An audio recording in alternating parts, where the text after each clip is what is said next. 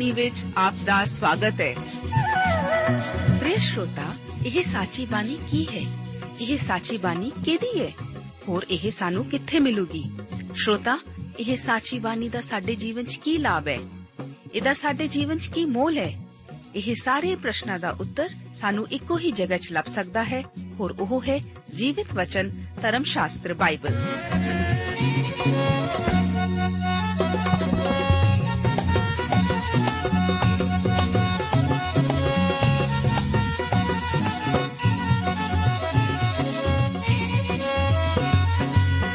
ਧਰਮ ਸ਼ਾਸਤਰ ਬਾਈਬਲ। ਉਹੀ ਜੀਵਿਤ ਵਚਨ ਦਾ ਅਸੀਂ ਇਸ ਕਾਰਜਕ੍ਰਮ ਵਿੱਚ ਅਧਿਐਨ ਕਰਾਂਗੇ।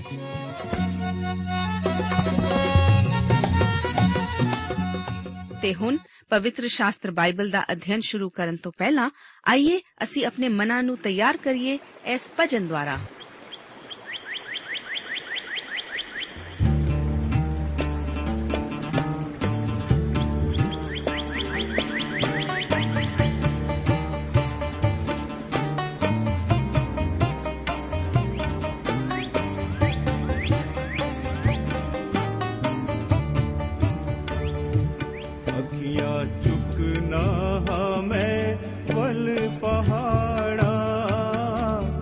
ਮਦਦ ਲਈ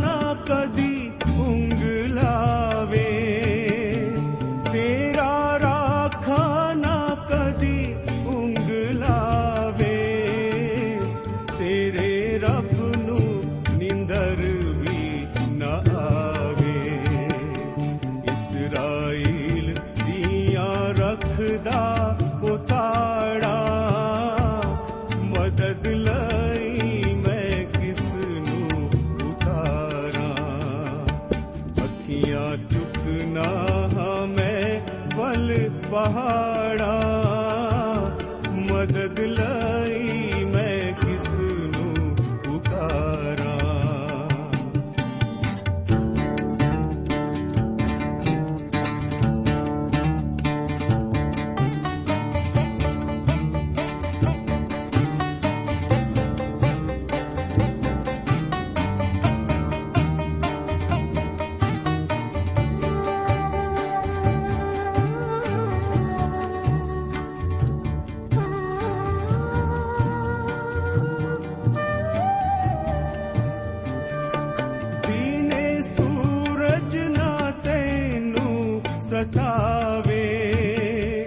दिने सूरजना तेन सदावे रा चन्दी न कुज दुख पचावे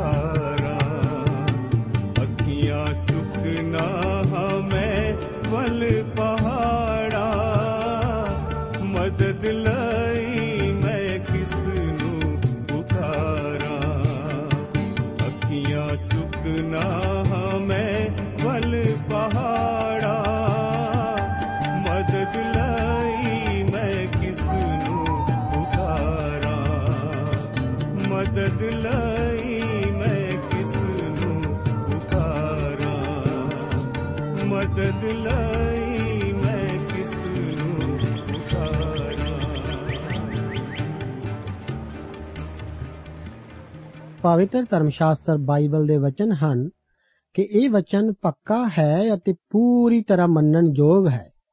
ਭਈ ਮਸੀਹ ਯੀਸ਼ੂ ਪਾਪੀਆਂ ਨੂੰ ਬਚਾਉਣ ਲਈ ਜਗਤ ਵਿੱਚ ਆਇਆ, ਜਿਨ੍ਹਾਂ ਵਿੱਚੋਂ ਮਹਾ ਪਾਪੀ ਮੈਂ ਹਾਂ।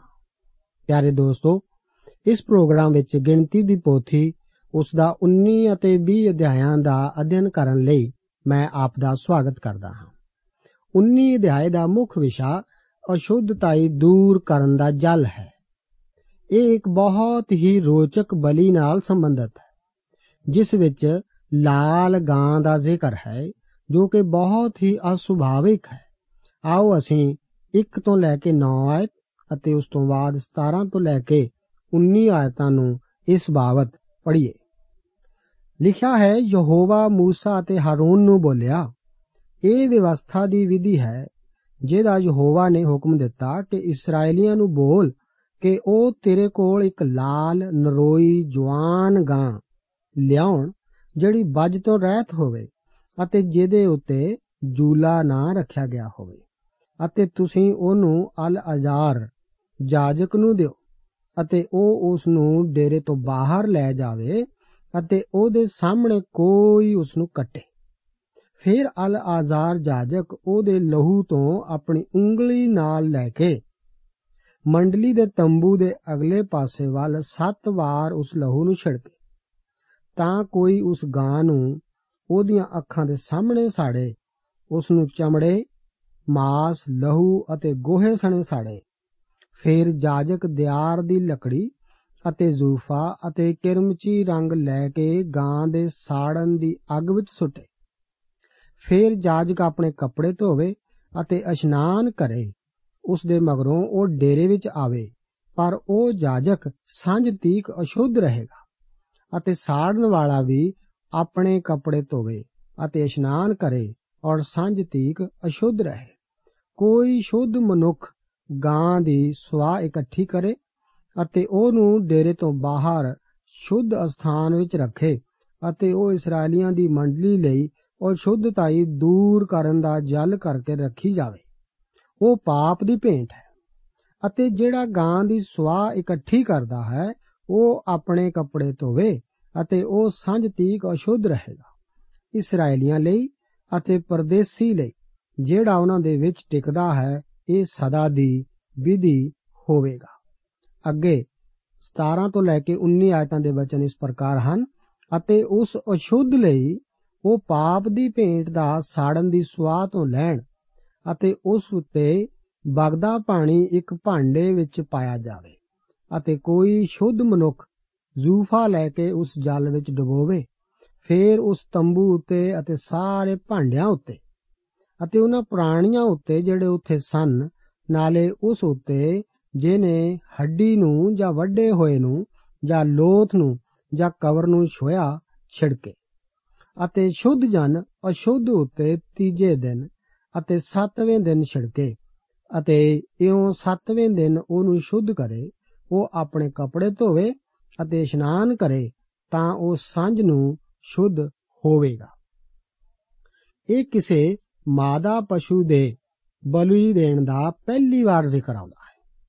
ਇਸ ਦਾ ਉਦੇਸ਼ ਕੀ ਸੀ ਅਤੇ ਇਸ ਦਾ ਇਸਤੇਮਾਲ ਕਿਵੇਂ ਕੀਤਾ ਜਾਣਾ ਸੀ? ਇੱਕ ਦੇਖਣ ਵਿੱਚ ਬਹੁਤ ਅਨੋਖਾ ਹੀ ਇਹ ਜਾਪਦਾ ਹੈ। ਪਰ ਇਸ ਦਾ ਇੱਕ ਖਾਸ ਕਾਰਨ ਸੀ। ਜਦੋਂ ਇਸرائیਲੀ ਆਪਣੀ ਯਾਤਰਾ ਵਿੱਚ ਚੱਲ ਰਹੇ ਹੁੰਦੇ ਸਨ, ਉਸ ਯਾਤਰਾ ਦੇ ਦੌਰਾਨ ਜੇਕਰ ਕੋਈ ਮਨੁੱਖ ਪਾਪ ਕਰੇ, ਤਾਂ ਉਹ ਠੀਕ ਉਸੇ ਵਕਤ ਨਹੀਂ ਸੀ ਰੁਕ ਸਕਦੇ। ਨਾ ਹੀ ਤੰਬੂ ਖੜਾ ਕਰਕੇ ਇੱਕ ਪਾਪ ਬਲੀ ਜਾਂ ਦੋਸ਼ ਬਲੀ ਦੀ ਰੀਤ ਨੂੰ ਪੂਰਾ ਕਰ ਸਕਦੇ ਸਨ। ਸੋ ਇਹ ਲੋਕ ਜਦੋਂ ਇਸ ਯਾਤਰਾ ਦੇ ਦੌਰਾਨ ਕੋਈ ਮਨੁੱਖ ਪਾਪ ਕਰੇ, ਤਾਂ ਕੀ ਕਰਦੇ ਸਨ? ਉਹ ਇੱਕ ਲਾਲ ਗਾਂ ਨੂੰ ਕੱਟ ਕੇ ਸਾੜਦੇ ਸਨ ਅਤੇ ਉਸ ਦੀ ਸਵਾਹ ਨੂੰ ਵਗਦੇ ਪਾਣੀ ਵਿੱਚ ਮਿਲਾ ਲੈਂਦੇ ਸਨ ਅਤੇ ਜ਼ੂਫੇ ਨਾਲ ਉਸ ਪਾਣੀ ਨੂੰ ਉਸ ਮਨੁੱਖ ਉੱਤੇ ਛਿੜਕਦੇ ਸਨ ਜਿਸ ਨੇ ਪਾਪ ਕੀਤਾ ਹੋਵੇ। ਕੀ ਇਹ ਕੁਝ ਅਨੋਖਾ ਹੀ ਨਹੀਂ ਜਾਪਦਾ? ਆਪ ਪਰਮੇਸ਼ਵਰ ਉਹਨਾਂ ਲੋਕਾਂ ਦੇ ਪਾਪ ਦਾ ਨਿਪਟਾਰਾ ਇਸੇ ਤਰ੍ਹਾਂ ਹੀ ਕਰਦਾ ਸੀ। ਮੈਂ ਆਪ ਨੂੰ ਇੱਕ ਹੋਰ ਅਨੋਖੀ ਘਟਨਾ ਬਾਰੇ ਵੀ ਦੱਸ ਦੇਵਾਂ। ਜਦੋਂ ਸਾਡੇ ਪ੍ਰਭੂ ਯੀਸ਼ੂ ਮਸੀਹ ਜੀ ਚੁਬਾਰੇ ਵਿੱਚ ਆਪਣੇ ਚੇਲਿਆਂ ਨਾਲ ਗਏ ਸਨ, ਸਭ ਤੋਂ ਪਹਿਲਾਂ ਉਹਨਾਂ ਨੇ ਪਾਣੀ ਦੇ ਇੱਕ ਹੌਦ ਨੂੰ ਲਿਆ ਸੀ ਅਤੇ ਚੇਲਿਆਂ ਦੇ ਪੈਰਾਂ ਨੂੰ ਧੋਤਾ ਸੀ। ਪਰ ਅਜਿਹਾ ਪ੍ਰਭੂ ਜੀ ਨੇ ਕਿਉਂ ਕੀਤਾ ਸੀ?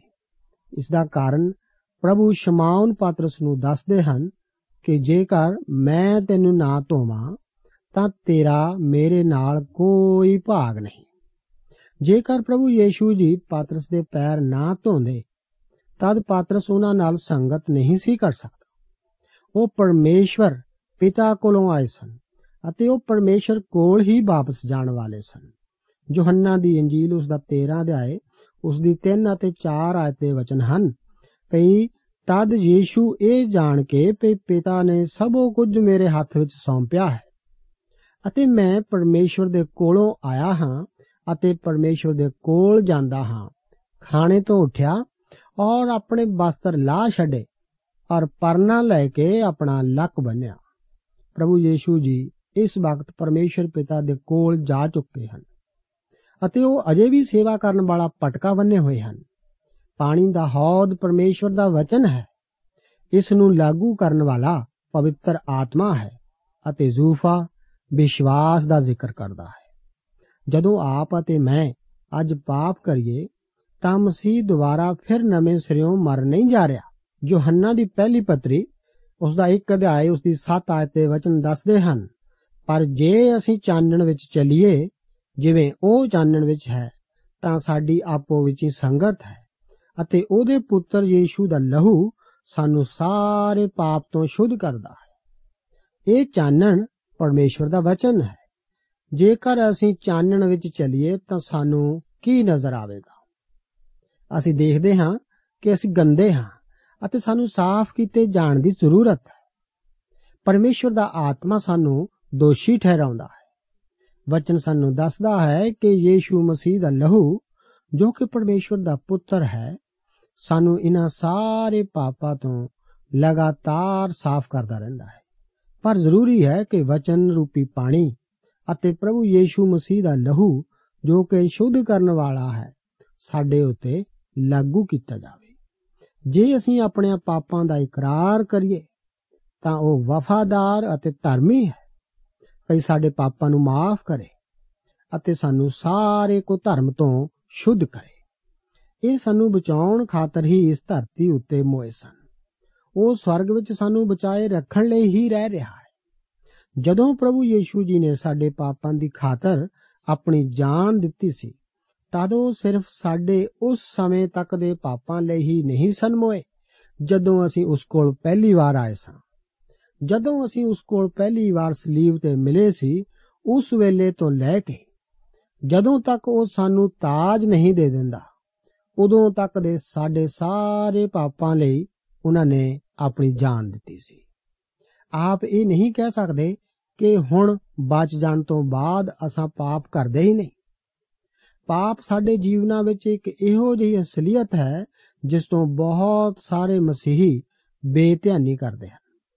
ਮਸੀਹੀ ਲੋਕ ਗਿਰਜੇ ਵਾਸਤੇ ਹੀ ਆਪਣੇ ਆਪ ਨੂੰ ਸਾਫ਼ ਕਰਦੇ ਹਨ। ਉਹ ਐਤਵਾਰ ਵਾਸਤੇ, ਸ਼ਨੀਚਰਵਾਰ ਰਾਤ ਨੂੰ ਨਹਾ ਕੇ ਆਪਣੇ ਆਪ ਨੂੰ ਸਾਫ਼ ਕਰਦੇ ਹਨ। ਉਹ ਤਰ੍ਹਾਂ ਤਰ੍ਹਾਂ ਦੇ ਅਤਰ ਫਲੇਲ ਇਸਤੇਮਾਲ ਕਰਦੇ ਹਨ। ਉਹ ਸੁਭਾਵਾਂ ਵਿੱਚ ਬੈਠੇ ਇਹਨਾਂ ਅਤਰਾਂ ਦੇ ਕਾਰਨ ਹੀ ਚੰਗੀ ਖੁਸ਼ਬੂ ਦਿੰਦੇ ਹਨ। ਪਰ ਗੰਦੇ ਹੋਣ ਕਰਕੇ ਉਹ ਪਰਮੇਸ਼ਵਰ ਅੱਗੇ ਤਾਂ ਬਦਬੂ ਹੀ ਫੈਲਾਉਂਦੇ ਹਨ। ਕਿੰਨੇ ਲੋਕ ਹਨ ਜੋ ਇਹੋ ਜਿਹੀਆਂ ਵਸਤਾਂ ਨੂੰ ਤੱਕਦੇ ਹਨ, ਜੋ ਉਹਨਾਂ ਨੂੰ ਨਹੀਂ ਵੇਖਣੀਆਂ ਚਾਹੀਦੀਆਂ। ਉਹ ਗੰਦੀਆਂ ਅੱਖਾਂ ਨਾਲ ਕਲੀਸਿਆ ਵਿੱਚ ਆਉਂਦੇ ਹਨ। ਹਫ਼ਤੇ ਦੇ ਦਿਨਾਂ ਵਿੱਚ ਕਿੰਨੇ ਲੋਕ ਚੁਗਲੀਆਂ ਨੂੰ ਸੁਣਦੇ ਹਨ। ਕਿੰਨੇ ਭੈੜੀਆਂ, ਗੰਦੀਆਂ ਗੱਲਾਂ ਸੁਣਦੇ ਰਹਿੰਦੇ ਹਨ। ਉਹ ਗੰਦੇ ਕੰਨਾਂ ਨਾਲ ਕਲੀਸਿਆ ਵਿੱਚ ਆਉਂਦੇ ਹਨ। ਕੁਝ ਲੋਕ ਗੰਦੇ ਕੰਮਾਂ ਨੂੰ ਕਰਕੇ ਗੰਦੇ ਹੱਥਾਂ ਨਾਲ ਕਲੀਸਿਆ ਵਿੱਚ ਆਉਂਦੇ ਹਨ। ਕੁਝ ਇਹੋ ਜਿਹੇ ਸਥਾਨਾਂ ਤੇ ਘੁੰਮ ਫਿਰ ਕੇ ਕਲੀਸਿਆ ਵਿੱਚ ਗੰਦੇ ਪੈਰੀ ਆਉਂਦੇ ਹਨ, ਜਿੱਥੇ ਉਹਨਾਂ ਨੂੰ ਨਹੀਂ ਸੀ ਜਾਣਾ ਚਾਹੀਦਾ। ਉਹ ਸੋਚਦੇ ਹਨ ਕਿ ਉਹਨਾਂ ਦਾ ਕਲੀਸਿਆ ਵਿੱਚ ਆਉਣਾ ਸਭ ਠੀਕ ਠਾਕ ਕਰ ਦਿੰਦਾ ਹੈ। ਪਰ ਮੇਰੇ ਦੋਸਤ, ਇਹ ਸੱਚ ਨਹੀਂ ਹੈ। ਮੇਰੇ ਦੋਸਤ ਜੇਕਰ ਆਪ ਨੂੰ ਕਲੀਸਿਆ ਵਿੱਚ ਬਚਨ ਵਿੱਚ ਦਿਲਚਸਪੀ ਨਹੀਂ, ਤਾਂ ਸ਼ਾਇਦ ਆਪ ਨੂੰ ਆਤਮਿਕ ਇਸ਼ਨਾਨ ਦੀ ਲੋੜ ਹੈ। ਜੇ ਅਸੀਂ ਆਖੀਏ ਭਈ ਸਾਡੀ ਉਸ ਦੇ ਨਾਲ ਸੰਗਤ ਹੈ ਅਤੇ ਚੱਲੀਏ ਹਨੇਰੇ ਵਿੱਚ, ਤਾਂ ਅਸੀਂ ਝੂਠ ਮਾਰਦੇ ਹਾਂ ਅਤੇ ਸੱਤ ਉੱਤੇ ਨਹੀਂ ਚੱਲਦੇ। ਮੇਰੇ ਦੋਸਤ, ਜੇਕਰ ਅਸੀਂ ਝੂਠ ਮਾਰਦੇ ਹਾਂ ਤਾਂ ਸਾਨੂੰ ਉਸ ਕੋਲ ਇਕਰਾਰ ਕਰਨ ਦੀ ਜ਼ਰੂਰਤ ਹੈ। ਉਸ ਕੋਲ ਜਾ ਕੇ ਆਪਣੇ ਪਾਪਾਂ ਬਾਰੇ ਦੱਸਣ ਦਾ ਬਹੁਤ ਮਹੱਤਵ ਹੈ। ਆਪ ਵੀ ਉਸ ਕੋਲ ਖੁਦ ਜਾ ਕੇ ਦੱਸ ਦਿਓ, ਕਿਉਂਕਿ ਉਹ ਆਪ ਬਾਰੇ ਸਭ ਕੁਝ ਪਹਿਲਾਂ ਹੀ ਜਾਣਦਾ ਹੈ। ਪਰ ਜੇਕਰ ਅਸੀਂ ਆਪਣੇ ਪਾਪਾਂ ਦਾ ਇਕਰਾਰ ਕਰੀਏ, ਤਾਂ ਸਾਡੀ ਉਸ ਨਾਲ ਇੱਕ ਅਦਭੁਤ ਸੰਗਤ ਹੋ ਜਾਵੇਗੀ। ਆਪ ਉਸ ਕੋਲ ਸ਼ੁੱਧ ਹੋਣ ਨੂੰ ਕਿਉਂ ਨਹੀਂ ਚਾਹੁੰਦੇ? ਆਪ ਸ਼ਾਇਦ ਪੁੱਛਣਾ ਚਾਹੋ ਕਿ ਮੈਨੂੰ ਇੱਕ ਕਿੰਨੀ ਕੁ ਵਾਰ ਕਰਨਾ ਚਾਹੀਦਾ ਹੈ। ਪਰ ਮੈਂ ਆਪ ਬਾਰੇ ਤਾਂ ਨਹੀਂ ਜਾਣ ਸਕਦਾ। ਮੈਂ ਹਰ ਰੋਜ਼ ਆਪਣੇ ਆਪ ਨੂੰ ਹਰ ਰੋਜ਼ ਧੋਣ ਦੀ ਕੋਸ਼ਿਸ਼ ਕਰਦਾ ਹਾਂ। ਮੈਂ ਜ਼ਰੂਰਤ ਮਹਿਸੂਸ ਕਰਦਾ ਹਾਂ ਕਿ ਮੈਨੂੰ ਰੋਜ਼ ਅਜਿਹਾ ਦੋ ਤਿੰਨ ਵਾਰ ਤਾਂ ਕਰਨਾ ਹੀ ਚਾਹੀਦਾ ਹੈ। ਆਪਣੀ ਸੰਗਤ ਨੂੰ ਉਸ ਨਾਲ ਸਵਾਦਲਾ ਬਣਾਉਣ ਲਈ ਸਾਨੂੰ ਆਪਣੇ ਪਾਪਾਂ ਦਾ ਇਕਰਾਰ ਕਰਨਾ ਹੀ ਪੈਂਦਾ ਹੈ। ਇਸ ਦੇ ਨਾਲ ਹੀ ਹੁਣ ਅਸੀਂ 20 ਅਧਿਆਏ ਵਿੱਚ ਦਾਖਲ ਹੁੰਦੇ ਹਾਂ। ਇਸ ਅਧਿਆਏ ਵਿੱਚ ਮਿਰੀਅਮ ਅਤੇ ਹਾਰੂਨ ਦੀਆਂ ਮੌਤਾਂ ਮੂਸਾ ਦੀ ਨਾਫਰਮਾਨੀ ਅਤੇ ਅਦੋਮ ਦੁਆਰਾ ਇਸਰਾਇਲ ਨੂੰ ਆਪਣੇ ਦੇਸ਼ ਵਿੱਚ ਹੀ ਜਾਣ ਦੇਣ ਤੋਂ ਇਨਕਾਰ ਕਰਨ ਦਾ ਜ਼ਿਕਰ ਹੈ। ਇਸ ਅਧਿਆਇ ਵਿੱਚ ਇਸرائیਲੀਆਂ ਦੇ ਉਜਾੜ ਵਿੱਚ ਘੁੰਮਣ ਫਿਰਨ ਦੇ ਅੰਤ ਅਤੇ ਅੱਗੇ ਵਧਣ ਦੀ ਸ਼ੁਰੂਆਤ ਦਾ ਵੀ ਜ਼ਿਕਰ ਹੈ। 14 ਤੋਂ ਲੈ ਕੇ 20ਵੇਂ ਅਧਿਆਇ ਵਿੱਚ ਉਜਾੜ ਵਿੱਚ ਇਸرائیਲੀਆਂ ਦੀ ਘੁੰਮਣ ਫੇਰੀ ਦਾ ਜ਼ਿਕਰ ਹੈ। ਇਸ ਸਮੇਂ ਇਸਰਾਇਲ ਪਰਮੇਸ਼ਵਰ ਦੀ ਇੱਛਾ ਤੋਂ ਦੂਰ ਹੋ ਕੇ ਚੱਲ ਰਿਹਾ ਸੀ। ਇਸ ਕਰਕੇ ਜ਼ਿਆਦਾ ਕੁਝ ਦਾ ਵਰਣਨ ਨਾ ਕਰਕੇ ਇੱਥੇ ਕੁਝ ਹੀ ਘਟਨਾਵਾਂ ਦਾ ਵਰਣਨ ਹੈ। ਅਸੀਂ ਵੀ ਪਰਮੇਸ਼ਵਰ ਦੀ ਇੱਛਾ ਤੋਂ ਦੂਰ ਹੋ ਕੇ ਜ਼ਿਆਦਾ ਕੁਝ ਨਹੀਂ ਕਰ ਸਕਦੇ। ਜਦੋਂ ਆਪ ਅਤੇ ਮੈਂ ਵਿਸ਼ਵਾਸੀਆਂ ਦੀ ਦੇਹ ਵਿੱਚ ਰਹਿ ਕੇ ਕੰਮ ਨਹੀਂ ਕਰ ਰਹੇ ਅਤੇ ਉਸ ਵਰਦਾਨ ਨੂੰ ਨਹੀਂ ਵਰਤ ਰਹੇ, ਜੋ ਕਿ ਪਵਿੱਤਰ ਆਤਮਾ ਦੀ ਸ਼ਕਤੀ ਦੁਆਰਾ ਸਾਨੂੰ ਦਿੱਤਾ ਗਿਆ ਹੈ ਤਾਂ ਅਸੀਂ ਇੱਕ ਗਾਂ ਦੀ ਪੰਜਵੀਂ ਲੱਤ ਦੀ ਤਰ੍ਹਾਂ ਹੀ ਹਾਂ। ਇਹ ਕਵਾਇਤ ਵਿੱਚ ਕਾਦੇਸ਼ ਵਿੱਚ 37 ਸਾਲਾਂ ਬਾਅਦ ਫਿਰ ਆਉਣ ਦਾ ਜ਼ਿਕਰ ਇਸ ਤਰ੍ਹਾਂ ਹੈ। ਬਚਨ ਵਿੱਚ ਲਿਖਿਆ ਹੈ ਇਸرائیਲੀਆਂ ਦੀ ਸਾਰੀ ਮੰਡਲੀ ਪਹਿਲੇ ਮਹੀਨੇ ਸੀਨ ਦੀ ਉਜਾੜ ਵਿੱਚ ਆਈ ਅਤੇ ਪਰਜਾ ਕਦੇਸ਼ ਵਿੱਚ ਟਿਕ ਗਈ, ਪਰ ਉੱਥੇ ਮਰੀਮ ਮਰ ਗਈ ਅਤੇ ਉੱਥੇ ਦੱਬ ਦਿੱਤੀ ਗਈ। ਇੱਥੇ ਸਿਰਫ ਇੱਕ ਆਇਤ ਵਿੱਚ ਹੀ ਮਰੀਮ ਦੀ ਮੌਤ ਦਾ ਜ਼ਿਕਰ ਹੈ। ਨਾ ਹੀ ਉਸ ਦੇ ਜਨਾਜ਼ੇ ਦਾ ਅਤੇ ਨਾ ਹੀ ਸੋਗ ਦੇ ਦਿਨਾਂ ਦਾ ਜ਼ਿਕਰ ਹੈ। ਸਿਰਫ ਉਸ ਦੀ ਮੌਤ ਅਤੇ ਦਫਨਾਉਣ ਦਾ ਜ਼ਿਕਰ ਹੀ ਇੱਥੇ ਹੈ। ਹੁਣ ਇਸرائیਲੀ 38 ਸਾਲਾਂ ਤੱਕ ਪਹਿਲਾਂ ਹੀ ਇੱਥੇ ਕਾਦੇਸ਼ ਵਿਖੇ ਰਹਿ ਚੁੱਕੇ ਸਨ। ਪਰ ਹੁਣ ਉਹ ਦੁਬਾਰਾ ਫਿਰ ਇੱਥੇ ਆ ਗਏ ਹਨ। ਇਹ 38 ਬਰੇ ਇਸرائیਲੀਆਂ ਲਈ ਕੋਈ ਬਰਕਤ ਪਾਉਣ ਵਾਲੇ ਨਹੀਂ ਸਨ, ਪਰ ਫਿਰ ਵੀ ਇਸ ਵਿੱਚ ਸਾਡੇ ਵਾਸਤੇ ਸਿੱਖਣ ਵਾਲੇ ਕਈ ਸਬਕ ਹਨ, ਕਿਉਂਕਿ ਸਾਡੇ ਵਿੱਚੋਂ ਕਈ ਇੱਕ ਮਸੀਹੀ ਮੁਸਾਫਿਰ ਨਾ ਹੋ ਕੇ ਇਸ ਸੰਸਾਰ ਵਿੱਚ ਇੱਧਰ ਉੱਧਰ ਘੁੰਮਣ ਵਾਲੇ ਮੁਸਾਫਰਾਂ ਦੀ ਤਰ੍ਹਾਂ ਹੀ ਚੱਲਦੇ ਫਿਰਦੇ ਹਨ। 2 ਤੋਂ ਲੈ ਕੇ 6 ਆਇਤਾਂ ਵਿੱਚ ਇਸرائیਲੀਆਂ ਦੀ 7ਵੀਂ ਬੁੜਬੁੜਾਹਟ ਦਾ ਜ਼ਿਕਰ ਇਸ ਤਰ੍ਹਾਂ ਹੈ। ਲਿਖਿਆ ਹੈ, ਉੱਥੇ ਮੰਡਲੀ ਲਈ ਪਾਣੀ ਨਹੀਂ ਸੀ, ਤਾਂ ਉਹ موسی ਦੇ ਵਿਰੁੱਧ ਅਤੇ ਹਾਰੂਨ ਦੇ ਵਿਰੁੱਧ ਇਕੱਠੀ ਹੋਈ ਅਤੇ ਪਰਜਾ موسی ਨਾਲ ਝਗੜਨ ਲੱਗੀ ਅਤੇ ਉਹਨਾਂ ਨੇ ਆਖਿਆ ਭਲਾ ਹੁੰਦਾ ਜੇ ਅਸੀਂ ਪ੍ਰਾਣ ਤਿਆਗ ਦਿੰਦੇ ਜਦ ਸਾਡੇ ਭਰਾਵਾਂ ਨੇ ਯਹੋਵਾ ਅੱਗੇ ਪ੍ਰਾਣ ਤਿਆਗ ਦਿੱਤੇ ਸਨ ਤੁਸੀਂ ਯਹੋਵਾ ਦੀ ਸਭਾ ਨੂੰ ਕਾਹਨੂੰ ਇਸ ਉਜਾੜ ਵਿੱਚ ਲੈ ਆਏ ਹੋ ਕਿ ਅਸੀਂ ਅਤੇ ਸਾਡੇ ਪਸ਼ੂ ਇੱਥੇ ਮਰੀਏ ਤੁਸੀਂ ਕਾਹਨੂੰ ਸਾਨੂੰ ਮਿਸਰ ਤੋਂ ਉਤਾਹਾਂ ਲਿਆਏ ਤੁਸਾਂ ਸਾਨੂੰ ਇਸ ਬੁਰੇ ਥਾਂ ਵਿੱਚ ਲਿਆਂਦਾ ਜਿੱਥੇ ਨਾ ਬੀ, ਨਾ ਹਜ਼ੀਰ, ਨਾ ਦਾਖ ਦੀ ਵੇਲ, ਨਾ ਅਨਾਰ, ਨਾ ਪੀਣ ਲਈ ਪਾਣੀ ਹੈ। ਤਾਂ ਮੂਸਾ ਅਤੇ ਹਰੂਨ ਸਭਰਾਂ ਦੇ ਅੱਗੋਂ ਮੰਡਲੀ ਦੇ ਤੰਬੂ ਦੇ ਦਰਵਾਜ਼ੇ ਕੋਲ ਜਾ ਕੇ ਮੂੰਹਾਂ ਭਾਰ ਡਿਗੇ। ਤਾਂ ਯਹੋਵਾ ਦਾ ਪ੍ਰਤਾਪ ਉਹਨਾਂ ਉੱਤੇ ਪ੍ਰਗਟ ਹੋਇਆ। ਅਸਲ ਵਿੱਚ ਉਹਨਾਂ ਦਾ ਭਾਵ ਮਰਨ ਤੋਂ ਨਹੀਂ ਸੀ। ਸਾਡੇ ਵਿੱਚ ਕੋਈ ਵੀ ਮਰਨਾ ਨਹੀਂ ਚਾਹੁੰਦਾ। ਮਨੁੱਖ ਵਾਸਤੇ ਮੌਤ ਸੁਭਾਵਿਕ ਹੈ। ਇਹ ਤਾਂ ਪਾਣੀ ਦੀ ਘਾਟ ਦੇ ਕਰਕੇ ਹੀ ਸੱਤਵੀਂ ਵਾਰ ਬੁੜਬੁੜਾਉਣਾ ਹੈ। ਹੁਣ ਕਦੇਸ਼ ਵਿਖੇ ਹੀ ਇਹ ਲੋਕ ਵਿਸ਼ਵਾਸ ਨਾ ਕਰਕੇ ਦੁਬਾਰਾ ਫਿਰ ਬੜਾਉਂਦੇ ਹਨ। ਮੇਰੇ ਦੋਸਤ, ਦੁੱਧ ਅਤੇ ਸ਼ਹਿਦ ਦੀਆਂ ਨਦੀਆਂ ਵਗਣ ਵਾਲੀ ਧਰਤੀ ਉਹਨਾਂ ਦੇ ਸਾਹਮਣੇ ਹੈ, ਪਰ ਇਹ ਇੱਥੇ ਨਹੀਂ ਹੈ। ਮੇਰੇ ਦੋਸਤੋ, ਮੈਂ ਨਹੀਂ ਜਾਣਦਾ ਕਿ ਆਪ ਅੱਜ ਕਿੱਥੇ ਹੋ ਅਤੇ ਆਪ ਕੌਣ ਹੋ। ਪਰ ਪਰਮੇਸ਼ਵਰ ਦੀ ਸੰਤਾਨ ਹੁੰਦੇ ਹੋਏ ਆਪ ਨੂੰ ਇਹ ਜਾਣਨ ਦੀ ਜ਼ਰੂਰਤ ਹੈ ਕਿ ਆਪ ਇੱਥੇ ਸਥਾਈ ਤੌਰ ਤੇ ਨਹੀਂ ਰਹੋਗੇ। ਅਸੀਂ ਸਾਰੇ ਸੰਸਾਰ ਵਿੱਚੋਂ ਮੁਸਾਫਰਾਂ ਦੀ ਤਰ੍ਹਾਂ ਗੁਜ਼ਰ ਰਹੇ ਹਾਂ। ਅਸੀਂ ਕਿਸੇ ਵੀ ਇੱਕ ਥਾਂ ਤੇ ਜ਼ਿਆਦਾ ਸਮਾਂ ਨਹੀਂ ਰਹਾਂਗੇ। ਇਸ ਕਰਕੇ ਸਾਨੂੰ ਜ਼ਿਆਦਾ ਸਮਾਂ ਸ਼ਿਕਾਇਤਾਂ ਕਰਨ ਵਿੱਚ ਨਹੀਂ ਬਿਤਾਉਣਾ ਚਾਹੀਦਾ। ਪਰਮੇਸ਼ਵਰ ਇਹਨਾਂ ਲੋਕਾਂ ਦੇ ਬੁੜਬੜਾਉਣ ਤੋਂ ਖੁਸ਼ ਨਹੀਂ ਸੀ। ਜੇਕਰ ਅਸੀਂ ਵੀ ਪਰਮੇਸ਼ਰ ਦੀ ਸੰਤਾਨ ਹੋ ਕੇ ਸ਼ਿਕਾਇਤਾਂ ਕਰਦੇ ਜਾ ਰਹੇ ਹਾਂ, ਤਾਂ ਅਸੀਂ ਪਰਮੇਸ਼ਵਰ ਨੂੰ ਖੁਸ਼ ਨਹੀਂ ਕਰ ਰਹੇ। 18 ਅਧਿਆਏ, ਉਸ ਦੀ 10 ਆਇਤ ਤੋਂ ਲੈ ਕੇ 22 ਆਇਤਾਂ ਵਿੱਚ ਚਟਾਨ ਤੋਂ ਪਾਣੀ ਨਿਕਲਣ ਅਤੇ ਮੂਸਾ ਦੀ ਨਾ ਫਰਮਾਨੀ ਦਾ ਜ਼ਿਕਰ ਇਸ ਤਰ੍ਹਾਂ ਹੈ। ਬਚਨਾਂ ਵਿੱਚ ਲਿਖਿਆ ਹੈ, ਅਤੇ ਮੂਸਾ ਔਰ ਹਰੂਨ ਨੇ ਸਭਾ ਨੂੰ ਉਸ ਢਿੱਗ ਦੇ ਅੱਗੇ ਇਕੱਠਾ ਕੀਤਾ ਅਤੇ ਉਸਨੇ ਉਹਨਾਂ ਨੂੰ ਆਖਿਆ, ਸੁਣੋ ਤੁਸੀਂ ਝਗੜਾਲੂਓ, ਕੀ ਅਸੀਂ ਤੁਹਾਡੇ ਲਈ ਇਸ ਢਿੱਗ ਤੋਂ ਪਾਣੀ ਕੱਢੀਏ? ਫਿਰ ਮੂਸਾ ਨੇ ਆਪਣਾ ਹੱਥ ਚੁੱਕ ਕੇ ਉਸ ਢਿੱਗ ਨੂੰ ਆਪਣੇ ਢਾਂਗੇ ਨਾਲ ਦੋ ਵਾਰ ਮਾਰਿਆ, ਤਾਂ ਬਹੁਤ ਪਾਣੀ ਨਿਕਲ ਆਇਆ। ਫਿਰ ਮੰਡਲੀ ਅਤੇ ਉਹਨਾਂ ਦੇ ਪਸ਼ੂਆਂ ਨੇ ਪੀਤਾ। ਉਪਰੰਤ ਯਹੋਵਾ ਨੇ ਮੂਸਾ ਤੇ ਹਾਰੂਨ ਨੂੰ ਆਖਿਆ, ਇਸ ਲਈ ਕਿ ਤੁਸੀਂ ਮੇਰੀ ਪ੍ਰਤੀਤ ਨਾ ਕੀਤੀ ਕਿ ਇਸਰਾਇਲ ਦੀਆਂ ਅੱਖਾਂ ਵਿੱਚ ਮੈਨੂੰ ਪਵਿੱਤਰ ਠਹਿਰਾਉਂਦੇ। ਹੁਣ ਤੁਸੀਂ ਇਸ ਸਭਾ ਨੂੰ ਉਸ ਧਰਤੀ ਵਿੱਚ ਜਿਹੜੀ ਮੈਂ ਉਹਨਾਂ ਨੂੰ ਦਿੱਤੀ, ਨਹੀਂ ਲੈ ਜਾਓਗੇ। ਇਹ ਮਰੀਬਾ ਦਾ ਪਾਣੀ ਹੈ। ਕਿਉਂ ਜੋ ਇਸرائیਲੀਆਂ ਨੇ ਯਹੋਵਾ ਨਾਲ ਝਗੜਾ ਕੀਤਾ ਸੀ। ਸੋ ਉਹ ਉਹਨਾਂ ਦੇ ਵਿੱਚ ਪਵਿੱਤਰ ਠਹਿਰਾਇਆ ਗਿਆ। ਫਿਰ موسی ਨੇ ਕਾਦੇਸ਼ ਤੋਂ ਆਦੋਮ ਦੇ ਰਾਜੇ ਕੋਲ ਹਲਕਾਰੇ ਕਲੇ ਇਉਂ ਇਸਰਾਇਲ ਤੁਹਾਡਾ ਭਰਾ ਆਖਦਾ ਹੈ ਕਿ ਤੁਸੀਂ ਉਹ ਸਾਰੀ ਕਸ਼ਟਨੀ ਜਾਣਦੇ ਹੋ ਆਖਰ ਵਿੱਚ 22 ਆਇਤ ਵਿੱਚ ਵਚਨ ਹਨ। ਫਿਰ ਉਹਨਾਂ ਨੇ ਕਾਦੇਸ਼ ਤੋਂ ਕੂਚ ਕੀਤਾ ਅਤੇ ਇਸرائیਲੀਆਂ ਦੀ ਸਾਰੀ ਮੰਡਲੀ ਹੋਰ ਨਾਮੀ ਪਰਵਤ ਨੂੰ ਆਈ। ਪਰਮੇਸ਼ਵਰ موسی ਨੂੰ ਹਾਰੂਨ ਦੀ ਛਿਟੀ ਲੈਣ ਨੂੰ ਕਹਿੰਦਾ ਹੈ। ਉਹ ਕਹਿੰਦਾ ਹੈ ਕਿ ਮੰਡਲੀ ਨੂੰ ਇਕੱਠਾ ਕਰ ਅਤੇ ਪਥਰੀਲੀ ਢੇਗ ਨੂੰ ਬੋਲ। ਹੁਣ ਉਹਨਾਂ ਨੂੰ ਪਥਰੀਲੀ ਢੇਗ ਨੂੰ ਸਿਰਫ ਬੋਲਣ ਨੂੰ ਕਿਉਂ ਕਿਹਾ ਗਿਆ ਹੈ? ਕਿਉਂਕਿ ਕਈ ਸਾਲ ਪਹਿਲਾਂ ਇੱਕ ਪੱਥਰ ਨੂੰ ਪਹਿਲਾਂ ਹੀ ਮਾਰਿਆ ਗਿਆ ਸੀ।